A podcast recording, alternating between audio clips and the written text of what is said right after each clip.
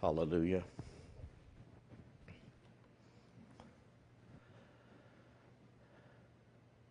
Praise the Lord, everybody. It is good to be in the house of the Lord, as they say, in the land of the living. We're so thankful to God for all that He has done for us, for each and every one of you who's taken time out of your Sunday morning to spend it with us here at Grace and Mercy Fellowship Center, whether it be physically or through technology. We appreciate your presence, your attention, and we're looking forward to a visitation from the Holy Spirit as He inhabits the praises of His people. Where two or three are gathered together in His name, He is there in their midst. So we're believing by faith now the manifestation of His Word that where you are, the Lord already is because foundational to this series of lessons that we've been in is that you are now in the earth who He is in heaven. So we're thankful for the very presence, the very power, and the authority of God in our lives. Kind of been a crazy uh, few weeks, crazy month whether it's the weather and all the snow, as some would say, it's the winter, it's supposed to snow. So, really, all the snow on the ground is not abnormal, but it's normal for the time of year or the season that we are in. However, we've become more comfortable with not as much snow. But we're thankful to the Lord, understanding that every season has its purpose. Every season is necessary for the next season to be introduced. And while we are thankful for God's grace in the season we are in, we are excited about the season that is to come, just as we are excited for winter to be over. Now, I know that those that, that tune in from the West Coast, uh, in, in most of the state, I know the northern part of the state gets to enjoy some snow, but for the most part of California, you don't get to see all this white stuff. You don't get to enjoy 10 degree or negative degree weather. Let me, let me share something with you. You ought to come visit a cold state every once in a while so you can appreciate better the warmth of where you're at. Hallelujah. I want to um, continue in the vein that we've been in, uh, talking about the identity or the true identity of the believer under this series that we are in uh, my true self. Uh, we are living in a time where our very identity is under attack, and because our identity is under attack, it's affecting our ability to function in who we truly are. And we're finding ourselves short circuited and not being able to properly or fully access everything that's connected to who we are simply because some of us don't know who we are. Some of us have an idea of who we are, but we don't have that full revelation yet. So we get bits and pieces. It's almost as if you uh, have one of those old style TVs where you have to keep moving the antenna to get a clear signal. Sometimes it's right there and you can get the picture, and then sometimes you have to go adjust that antenna just a little bit to get that picture to be clear again because it starts getting fuzzy. And we've spent a lot of time over the past few months talking about our identity, its importance. I've shown you in Scripture who we truly are and how you can apply this knowledge to, uh, of your true self to your right now reality so that you can access your right now real power and real authority. Not something that's to come, but something that is in existence in you right now. There's an important component to our understanding and it is connected to our mind. And I want to spend some time talking about both our physical and our spiritual mind because it is in the mind that these concepts are going to be uh, understood. You see, the mind is the aspect of, inte- of intellect and consciousness as experienced combinations of thought, perception, memory, emotion, will, and your imagination. It includes all unconscious cognitive processes. The term mind is often used to, re- to refer by implication to the thought processes of reason. You see, thought is a mental process which allows individuals to model themselves or the world so that they can deal with it effectively according to whatever their established goals, plans, or desires are. Words referring to similar concepts and processes include cognition, idea, and imagination. You see, thinking involves the cerebral manipulation of information as when we form concepts, engage in problem solving, reasoning, and making each and every decision. Thinking is the higher form of cognitive function, and it is the analysis of thinking processes which is part of cognitive psychology. It's a lot that the mind is connected to as related to your ability to not only function, but to relate to who you are, to who others are, and to the world in which we live. God has over time released many revelations to us about the journey that we have taken into the kingdom of God, things such as healing and prosperity and faith and understanding, which are all essentially parts of Himself.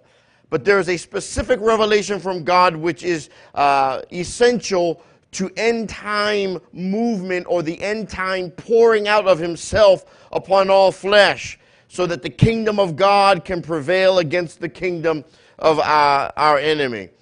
Ephesians 6 and 12 says this For we wrestle not against flesh and blood, but against principalities, against powers, against the rulers of the darkness of this world, against spiritual wickedness in high places. The church is in conflict with the forces of evil, specifically the power of secular humanism. You see, humanism is the abandonment of God and the need of people to possess faith. Science and human reasoning are now the new standards and have become the new belief system. If you paid any attention to the recent elections as it dealt with the COVID uh, crisis, one of the things that was constantly said is every decision that will be made by the new political power in play is it will be based up those decisions will be based upon the science. They're functioning and looking and making their decisions solely on the science but humanism is an abandonment of God. Science and human reasoning are this new standard. And because it is the new standard, truth has become subject to everyone's interpretation. God is no longer necessary to establish a basis or a bright line, as they say, for truth or reality. Now, this type of thinking is guided without God, without His Word, and because it's devoid of God and His Word, it leads to an open door for the enemy to enter. It will jade the mindset of people to what is true in the eyes of God. It removes moral restraint. It allows for the creation of standards without any consideration of anyone else but yourself. The issue at hand here is the elimination of the need of faith. As God has shown me, faith is fundamental and it is a fundamental element of our righteousness. And without faith, there can be no hope. Without hope, there is no morality. Turn with me in the Word of God to the book of Proverbs, the 14th chapter and the 34th verse, where it says, Righteousness exalts a nation, but sin is a reproach to any people. So God instructed me to release this revelation to his people in its fullest form and teaches people this principle of living so that his people can stop being last and begin living out first. Stop being borrowers and become the lenders that he intended you to be. There are gifts that are lying dormant inside many of us, just waiting for an awakening of this truth so that we can become the sons and daughters of God. And the earth has been waiting and groaning for your very manifestation. But herein lays the key. This is the foundation from which I will build this concept dealing with the mind today. For as he thinketh, this is connected to the mind. Remember, thinking is the process of uh, analyzing or manipulating information. For as he thinketh in his heart, so is he. Proverbs 23 and 7. This is directly connected to our identity, understanding who we are, manipulating in our mind the process of what it all means to us. For as he thinketh in his heart, so is he. This principle will determine the very outcome of every other element of your life. Now, before we begin to examine this foundational principle today, I have to first take you back to the beginning where it all started and progress through this until we arrive at our proper destination and conclusion. As my dear friend, uh, Elder Sean Marshall likes to say, we're going on a journey. We're going to take a trip. We are going somewhere. Uh, the Bible says in Genesis 1 26 through 27, I'm building the framework for this idea that I'm releasing into your thought life. And God said, Let us make man in our image after our likeness. So God created man in his own image. In the image of God created he him, male and female created he them. Genesis 2 and 7. And the Lord God formed man of the dust of the ground and breathed into his nostrils the breath of life. And man became a living soul.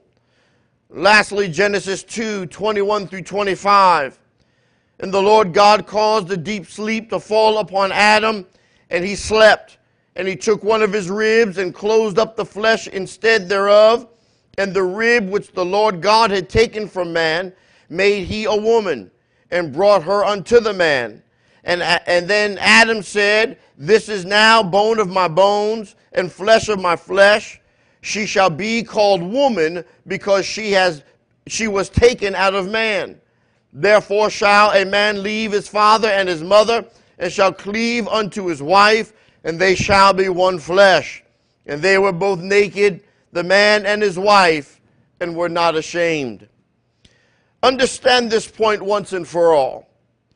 You were not created by accident through some primordial ooze due to the happenstance of molecules passing by and then bumping into one another.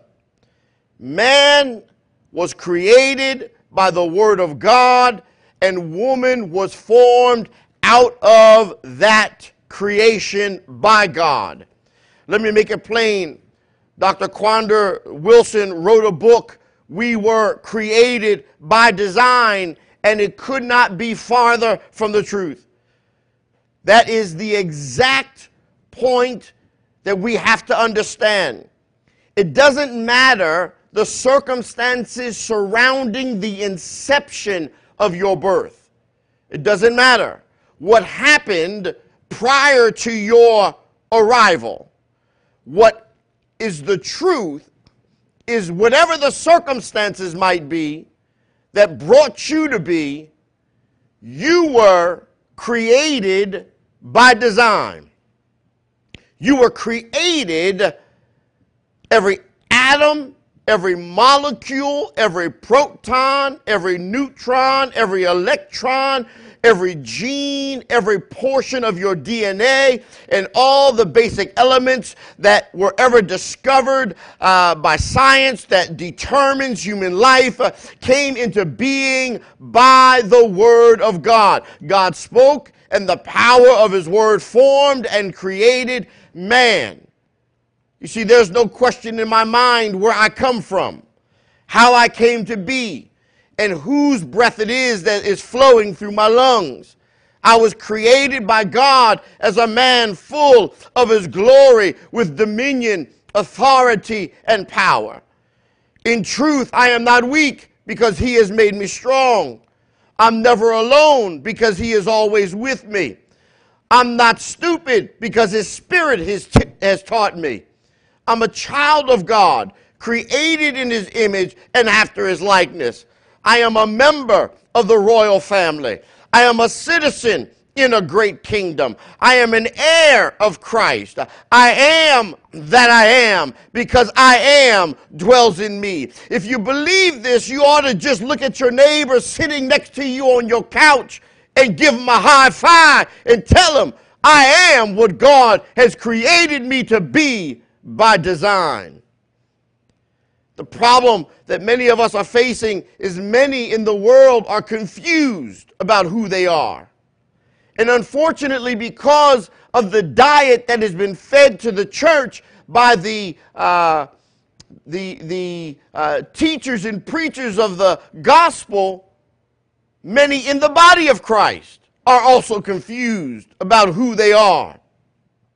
Humanism is teaching us that we define our own identity. You wonder why some men can believe that they were born gay or they were born male, but they were supposed to be born female instead of male, so they go about trying to recreate themselves as female. There's a sickness that has corrupted the very truth of their existence, and it has stolen the truth of their true identity. You see, their mentality has been infiltrated with a spirit whose only purpose is to rewrite their original genetic coding into something other than truth, which is they are the image of God. The carnal nature has corrupted the very image of their true selves, which in turn degrades the truth that they were made in the image of God. So the lie of who we are has been clouded, and the truth of who we are uh, uh, is being fueled by the carnal nature of man rather than our regenerated nature after Christ. This is why we have spent so much time over the last couple of months talking about our identity. We continue to live lives filled with sorrow because we have believed of ourselves uh, what is in contradiction to the truth. I know who I am. I am a man bought with a price, full of God's very glory, that He may be revealed in me. I am who God has made me to be. In my case, I'm a bishop in the gospel, a preacher in my own right, a son of the living God. I am the very manifestation of God in the earth as I died in baptism. And what came out of the water was not my former self, uh, but it was a vessel which now holds the excellency of the power of God that no man can boast. Uh, and the life I now live, I live through the power of Jesus Christ. Uh, you see, I've been regenerated, as I said last week. Uh, Jesse is dead and Jesus is alive in me. You ought to give God some glory because what I've declared about myself is also true of you.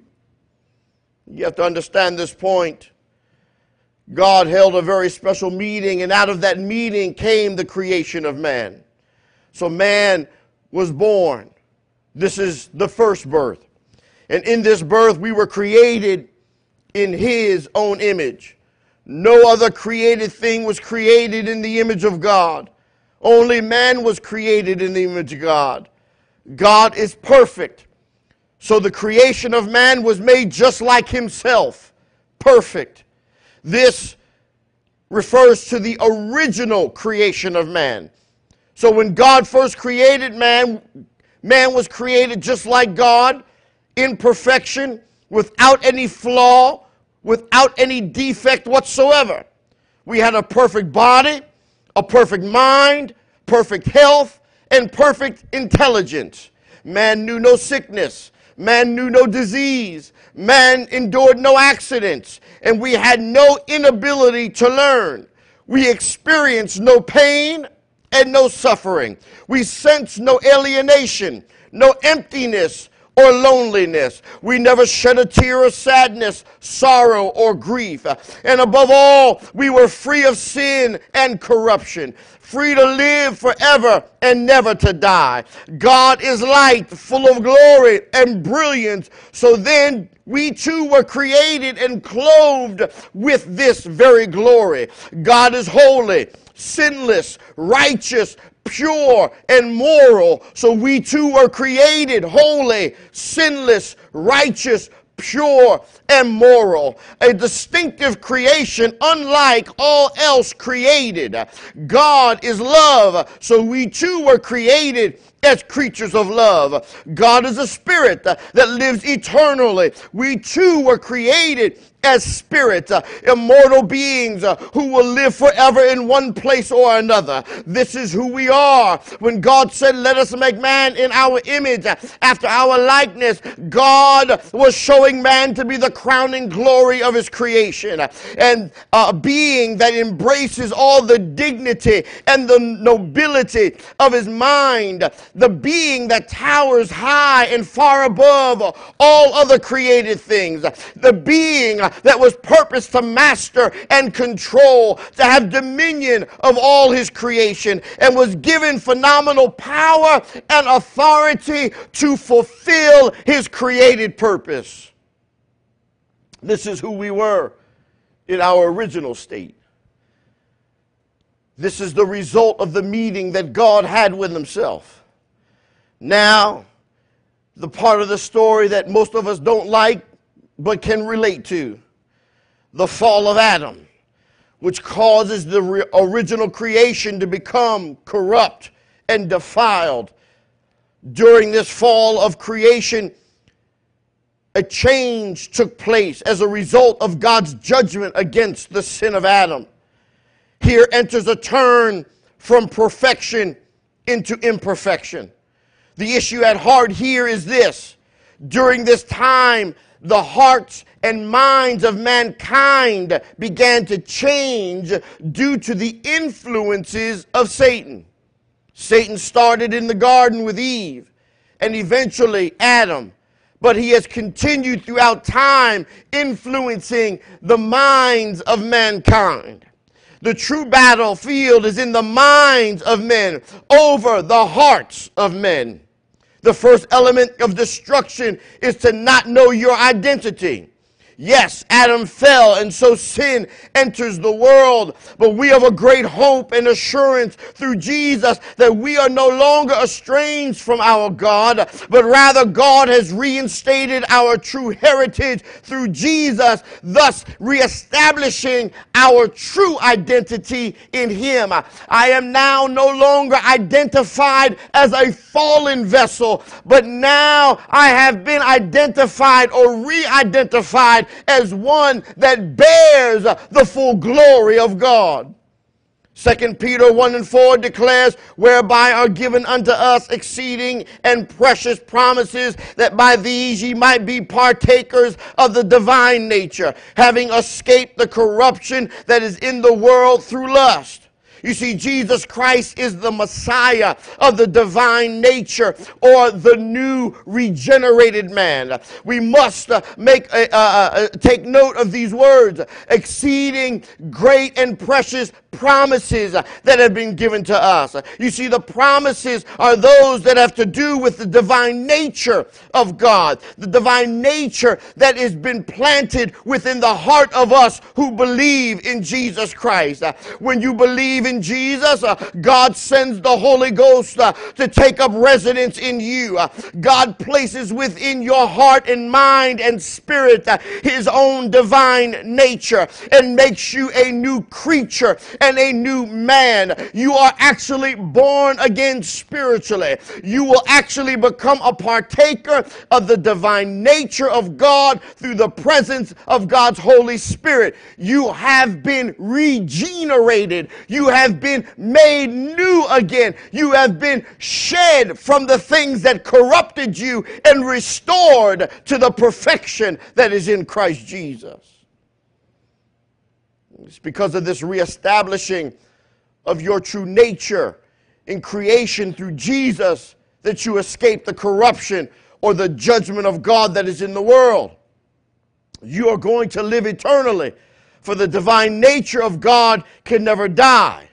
When it is time for you to depart this life, quicker than the blink of an eye, your spirit is transferred into heaven, into the very presence of God Himself then since we have escaped this corruption that it infiltrated our minds through the fall of Adam, through the process of the rebirth, uh, then we have become free from the constraints of the natural man, for we are no longer bound in the weakness of this flesh, but have become empowered by the Holy Ghost to bring glory to God through the works of God in and through us.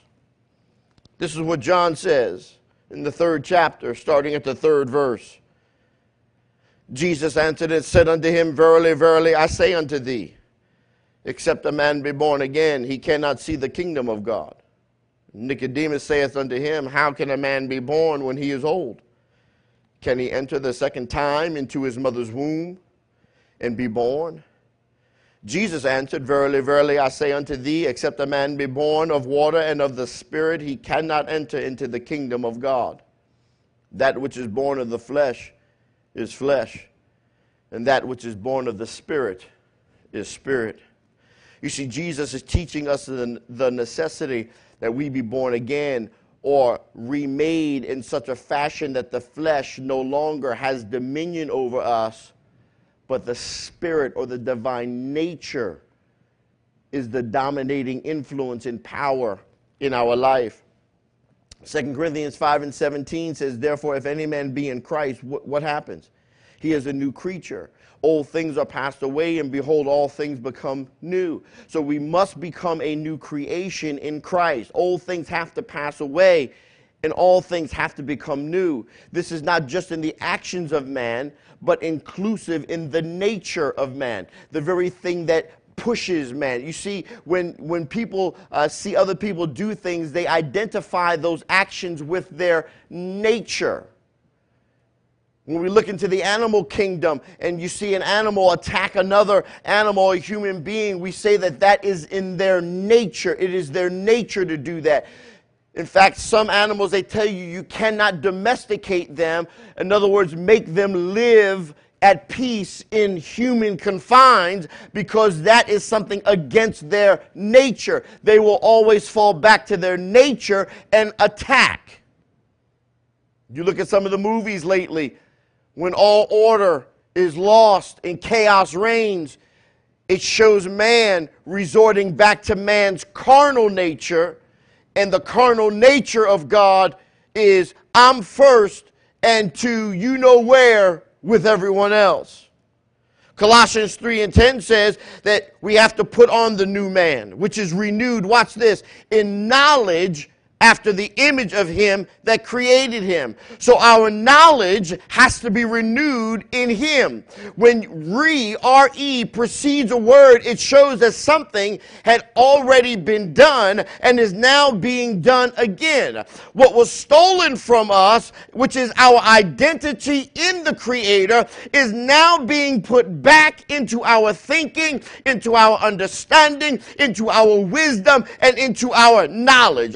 We are are now returning to a place of dominion. If I were a surgeon and entering the operating room all suited up and ready to go, but have forgotten that I was a surgeon, only knowing that I was in an operating room, I would be standing around waiting for, I don't know, the surgeon maybe to enter the room, while all the other people in the room, the patient, the nurses, and the orderlies, uh, uh, are staring at me, waiting for me to proceed with the surgery because I am the surgeon who has already entered the room when I came in. But if we do not understand who we are in Christ, we cannot be free in these natural bodies. We cannot function in the truth of who we are. Jesus came to make us free so that we can again see our true heritage in Him. Who is your mother, your father, your brother, your sister? Only those who do the will of the Father in heaven. They are your brethren. Herein lies the problem within our thinking. Ephesians 4 and 18. Having the understanding darkened, being alienated from the life of God through the ignorance that is in them because of the blindness of their heart.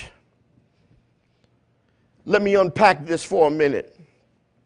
Many of us are not free because we are ignorant to the true knowledge of who we are in Christ and our true nature in Him. Now, the word ignorant is a 14th century word meaning, meaning destitute of knowledge or lacking knowledge or comprehension of a certain thing. Let me set things right with this uh, by the power of God. First and foremost, stop listening to the devil as he attempts to define you based on your history. Remember that a history is only reflective of the person telling the story, or better, describing his story. John 8 and 44 declares he was a murderer from the beginning and abode not in the truth uh, because there's no truth in him. When he speaketh a lie, he speaketh of his own, for he is a liar and the father of it. You see, everything that the devil has told you from the foundation of your understanding has been a lie. He is a deceiver of men, a seducer of your heart with only one goal. He wants to destroy your body, your soul, and your spirit. This is why you have to be careful engaging in conversation with the craftiness of the enemy, who his only purpose is to deceive you of the truth. But herein lies the truth. Romans 8 and 11. But the, if the spirit of him that raised up Jesus from the dead dwell in you, he that raised up Christ from the dead shall also quicken your mortal bodies by his spirit that dwelleth in you. See, this passage speaks of not only what is to come, but what is being done in you right now. The Spirit of Christ quickens the mortal body. In the future, in the day of redemption, and in your right now. This is why when I begin to understand my identity, I stop referring to myself as a sinner in need of a Savior. Because when I found the Savior, I ceased to be a sinner. I became in that very instant uh, the redeemed of the Lord, one that has been purchased back, one that has been regenerated, one that has been made new. I am no longer who I used to be, but I am now who He is. Hallelujah.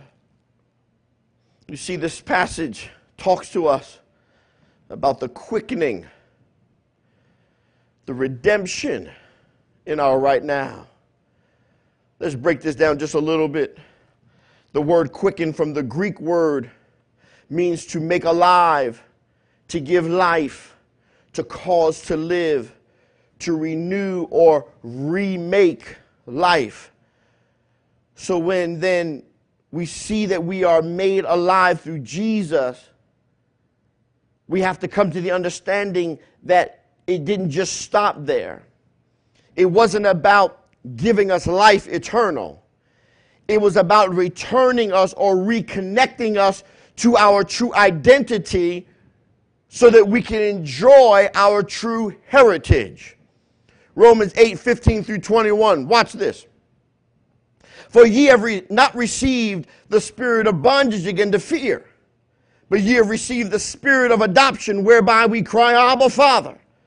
The Spirit itself beareth witness with our spirit that we are the children of God. Now, here's the key.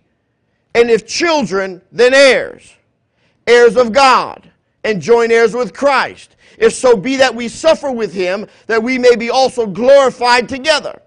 For I reckon that the sufferings of this present time are not worthy to be compared with the glory which shall be revealed in us.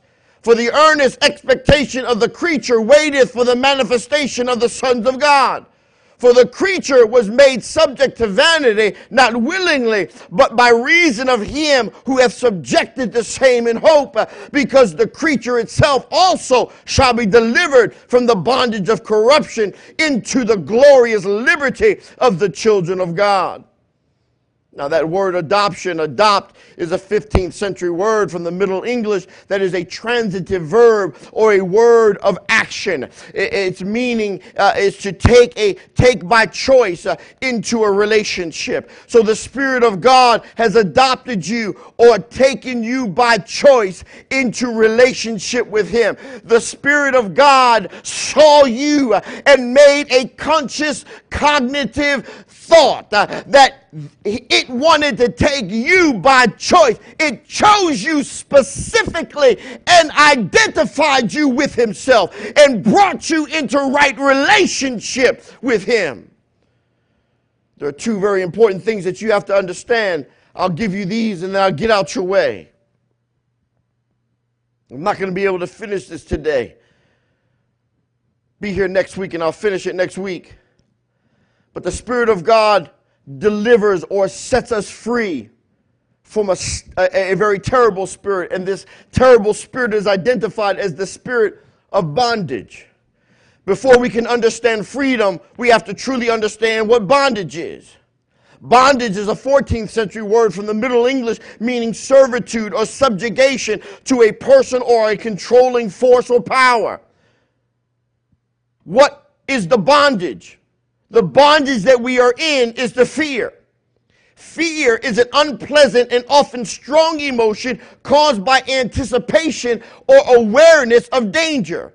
We have been seized by the bondage of fear, usually experiencing apprehension, anxiety, tension, dread, alarm, danger, or even terror. We have been sensing some subjection, some enslavement to some form of fear. The one spirit which with which all men are familiar is the spirit of fear.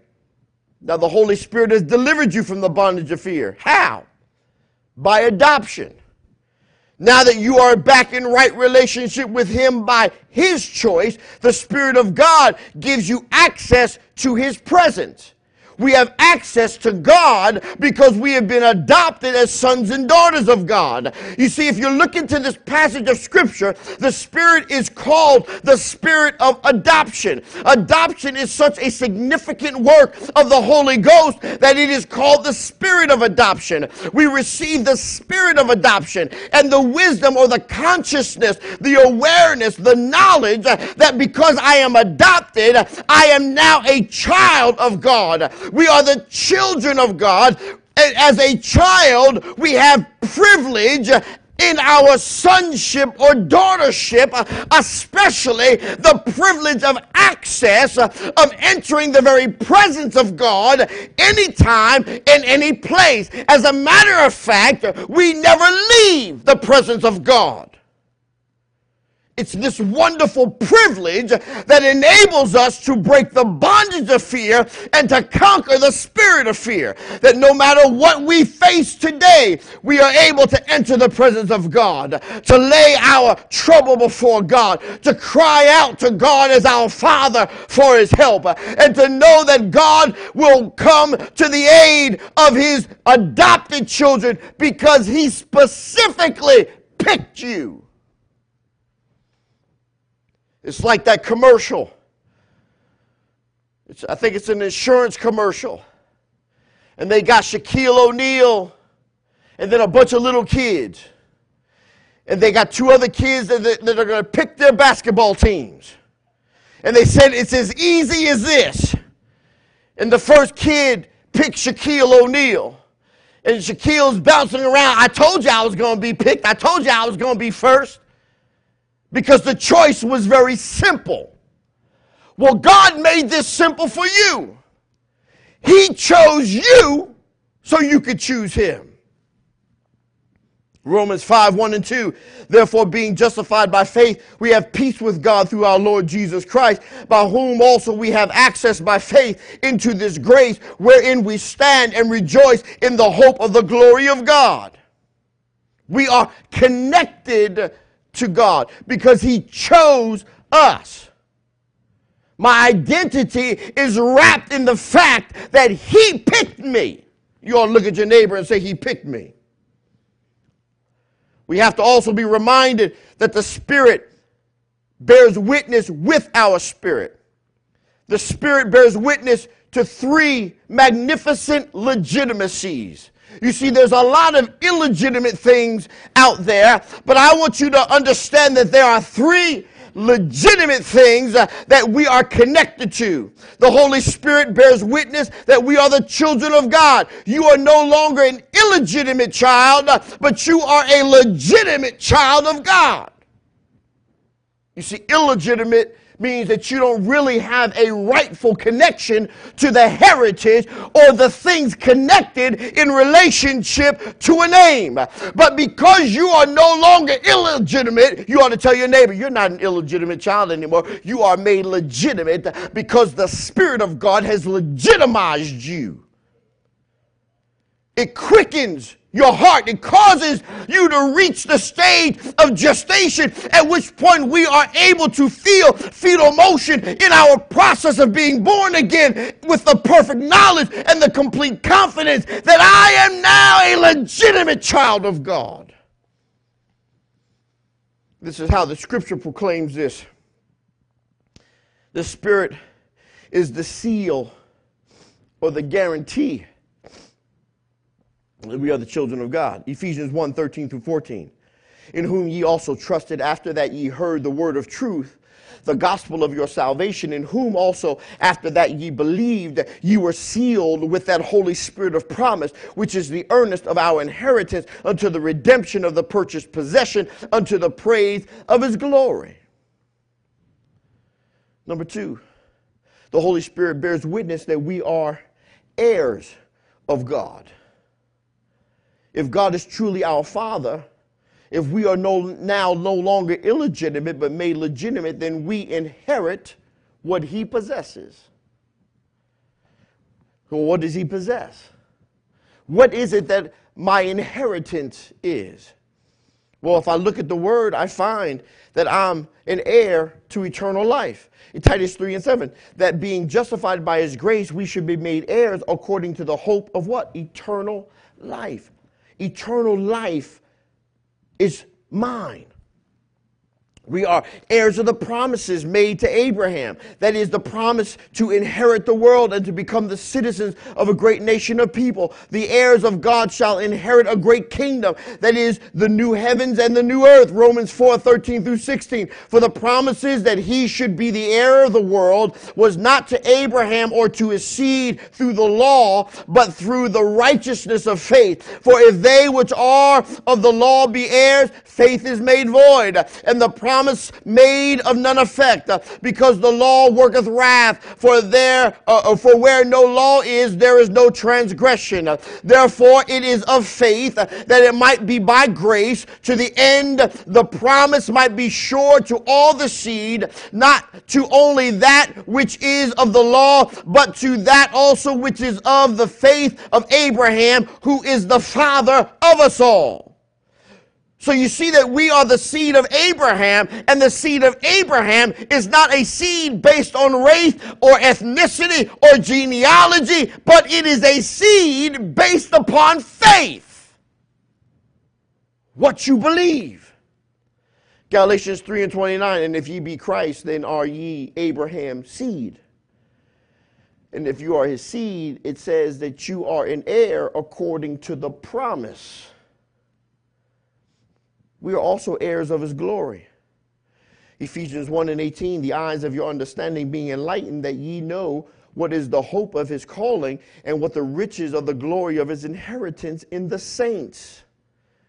Colossians 1 and 12 says, giving thanks unto the Father, which hath made us meet to be partakers of the inheritance of the saints in light. We are inherent, we are uh, connected to God, and because we are connected to God, identified with God, in right relationship with God, chosen by God, having access to God, we are heir to everything that God possesses. Lastly, the Holy Spirit bears witness that we are joint heirs with Christ. So now that we're beginning to understand who we are, God has started that healing process in your mind. Before the physical body can be healed, your mind has to be healed first because what you believe determines what you are. You see, today's ideology declares there are no absolute truths. Truth is abstract. Truth is subject to interpretation. There is always more than one truth. This gives way to pluralism and diversity. Uses whatever rationale it needs to justify its own cause. Today's ideology is a smokescreen to distort or to distract the very existence of truth in Scripture. New Age thinking is a scheme designed to arrest the knowledge of the power held in the name of Jesus. Opinion has become greater than truth. Human thought and our creative imagination have taken a fundamental position against truth and faith in God. Psalms 1 1 through 3 says, Blessed is the man that walketh not in the counsel of the ungodly, nor standeth in the way of sinners, nor sitteth in the seat of the scornful, but his delight is the law of the Lord, and in his law doth he meditate day and night, and he shall be like a tree planted by the rivers of water that bringeth forth his fruit in his season. His leaf also shall not wither, and whatsoever he doeth shall prosper. You see, we are creatures of habit. God's desire is to be intimately involved in the daily activity of our experience uh, existence.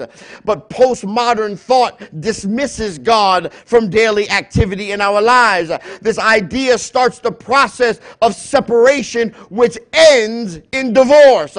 Our thought life must be deliberate, uh, must be deliberate in its involvement with God in our daily existence. Uh, education is essential in the expansion of the mind to its maximum potential. When we regulate our thoughts uh, to the truths uh, and promises of God, we enable the divine nature that has been implanted in us from the creation of man to maximize its potential. You ought to dare to believe beyond what you can see. We have to establish practices to grow into your potential. You have to establish practices to grow into your potential. You see, our earthly activity must not be misaligned with the kingdom's agenda. We must practice daily devotion to God to assure our proper process of thoughts. There must be a deliberate attempt to gather our mind and direct our thoughts toward God. The activity of the world will consume your thought life if you allow it. Proper thought is everything to establishing disciplines which safeguard your thoughts against the spirit of lawlessness which is capturing this age. Romans 8 5 through 8. For they that are after the flesh do mind the things of the flesh, but they that are after the spirit, the things of the spirit. For to be carnally minded is death, but to be spiritually minded is life and peace. Because the carnal mind is enmity against God, for it is not subject to the law of God, neither indeed can be. So then they that are in the flesh cannot please God. So, what God is revealing to us is the importance of mind management. You ought to tell your mind it's under new management. the management of your thoughts is essential to a balanced mind. Many of us are walking around unbalanced, and the unbalanced mind will be aimlessly driven by the influences of the world. This whole age is designed to influence behaviors in mankind. The farther away from God this age gets, the more destructive the influences are becoming, and the more acceptable immoral things have taken root uh, in our culture. It is the plan of the devil to emulate God, to put to corrupt uh, his, his very emulation. The devil will still use the principles of God's word against you because he knows God's word has power. When God wanted you to come to an understanding about Him, He would have to get you to ingest the experience so it could take up root in your thinking. Experience leads to thought. Psalm 34 and 8, Oh, taste and see that the Lord is good. Experienced leads to thought. Blessed is the man that trusteth in him. Oh, taste and see that the Lord is good. Experienced. Blessed is the man that trusteth in him thought. You see, the problem is, is that what we think is based on what we eat. Our mind's eye or our spiritual vision is based on our consumption. If you eat doubt and you're, you're going to end up seeing doubt, you're going to be very doubtful. If you uh, eat scary stuff, you're going to see scary stuff. The body of Christ is so confused right now because their diet is all messed up. Uh, they don't know what it is they want to do. Uh, I've said this before to the church. Uh, the body of Christ has the prayer of Jabez in one hand and left behind in the other. They don't know if they want to possess the land or get out of the land. The people of God are suffering right now and can't find peace because its food or its influence is not fresh or scriptural. You see, the principle of the kingdom is taste and see that the Lord is good.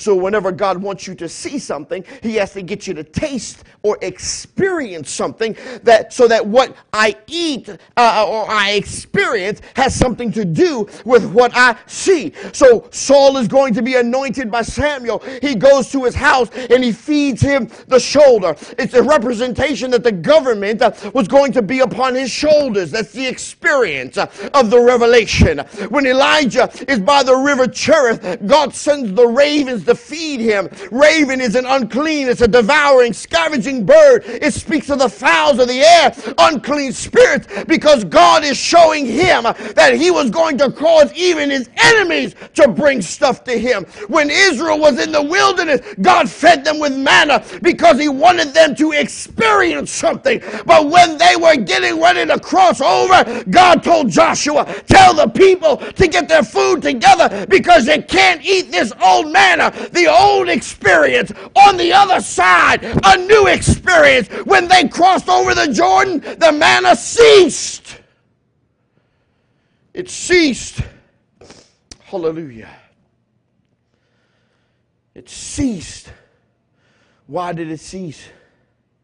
Because you can't eat this old manna on the other side. Because they were going to come out of being maintained and they were entering into a harvest. The mentality or the thought process, the cognitive processing of thought, of being maintained, is different than the cognitive process of thought connected to enjoying harvest. The problem with us is we keep eating non scriptural manna. We keep eating stuff that we already know in reality, not what we know in truth. We keep hanging on to things that keep us in infancy because we have not managed properly the balance of things entering our mind. When you are in infancy, you have to have milk. As a newborn babe, you desire the sincere milk of the word. But when you come into a level of learning, you get daily bread. But if you're ever going to come into maturity, if you're ever going to come off the milk uh, and come off the bread, you're going to have to eat the meat of the Word of God. It's going to have to stop being about me and rather become about Him. See, the control of our thought life has to become a priority. You have to control your thought. Psalm 119, 30 through 40 says this I have chosen the way of truth. Thy judgments have I laid before me. I have stuck into thy testimonies, O Lord. Put me not to shame. I will run the way of thy commandments when thou shalt enlarge my heart. Teach me, O Lord, the way of thy statute, and I shall keep it unto the end. Give me understanding, and I shall keep thy law. Yea, I shall observe it with my whole heart. Hallelujah. Hallelujah.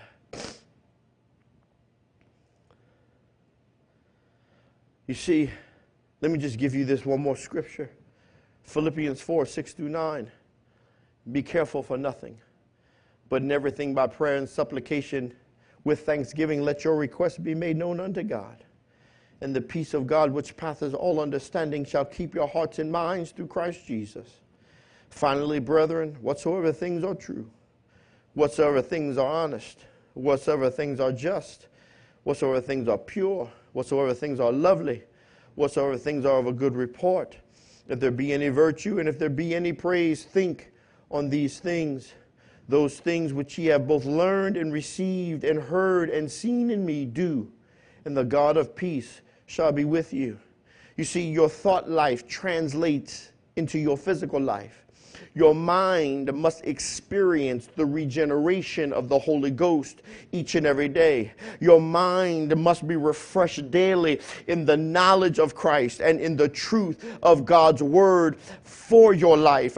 You see, the unrenewed mind is easily snared into the traps set by the enemy. A stagnant mind becomes routine, it becomes predictable, it becomes mundane. Science teaches us that molecules are always moving, just as the mind is always processing thoughts. Uh, the issue comes in the direction of movement and the speed of the movement. Uh, the molecules in water appear to be still in a pond Therefore, they show no movement. However, what is true is the molecules are moving, but they have no direction and no speed. So they give the appearance of no movement. We see in this, this type of stagnation the signs of junk. However, the flowing Colorado rivers molecules have direction. They have speed. Thus, they have set the boundaries of their existence and formed the Grand Canyon rather than the pond pond, which is defined by the boundaries of its edges, never allowing for movement beyond them. We, as the children, have been made free and are no longer subject to the boundaries of this life, in so much that we have power to form a Grand Canyon even out of the most stubborn of materials. God told me to tell you from His Word, Ephesians 4 17 through 32. This I say, therefore and testify in the Lord that ye henceforth walk not as other Gentiles walk in the vanity of their mind, having the understanding darkened, being alienated from the life of God through the ignorance that is in them, uh, because of the blindness of the heart, uh, who being past feeling have given themselves over to lasciviousness, uh, to work on cleanness with greediness. But ye have not so learned Christ Christ, if so be that ye have heard him and have been taught by him, as the truth is in Jesus, that ye put off concerning the former conversation the old man, which is corrupt according to the deceitful lust, and be renewed in the spirit of your mind, and that you put on the new man which after God is created in righteousness and true holiness. Wherefore, putting away lying, speaking every man truth with his neighbor, for we are members one of another. Be ye angry and sin not. Let not the sun go down upon your wrath, neither give place to the devil. Let him that stole steal no more, but rather let him labor with work, working with his hands the things which is good, that he may have to give to him that needeth. Let no corruption corrupt communication proceed out of your mouth, but that which is good to the use of edifying, that it may minister grace unto the hearers. And grieve not the Holy Spirit of God, whereby ye are sealed unto the day of redemption. Let all bitterness and wrath and anger and clamor and evil speaking be put away from you with all malice, and be ye kind one to another, tenderhearted, forgiving one another, even as God, for Christ's sake, hath forgiven you. Hallelujah. Oh, I wish I had the time to finish this. Wish I had the time to finish this. I'm just going to stop right there. I know that I've put a lot out there, a lot for you to digest, a lot of information for you to manipulate in your mind so that as you process this information, it can change your heart. Because when your heart begins to identify or connect with your true identity, is when you'll see doors begin to open for you. You'll see the very working of God's power as something real in your life. When you accept the fact that you are legitimate, you are not illegitimate, you are legitimate, an heir connected to the promise that Jesus Himself is alive in you, you'll see your life now begin to change and you'll enjoy the ability to have dominion over all creation. God bless you. Have a wonderful Sunday, and we look to see you next week.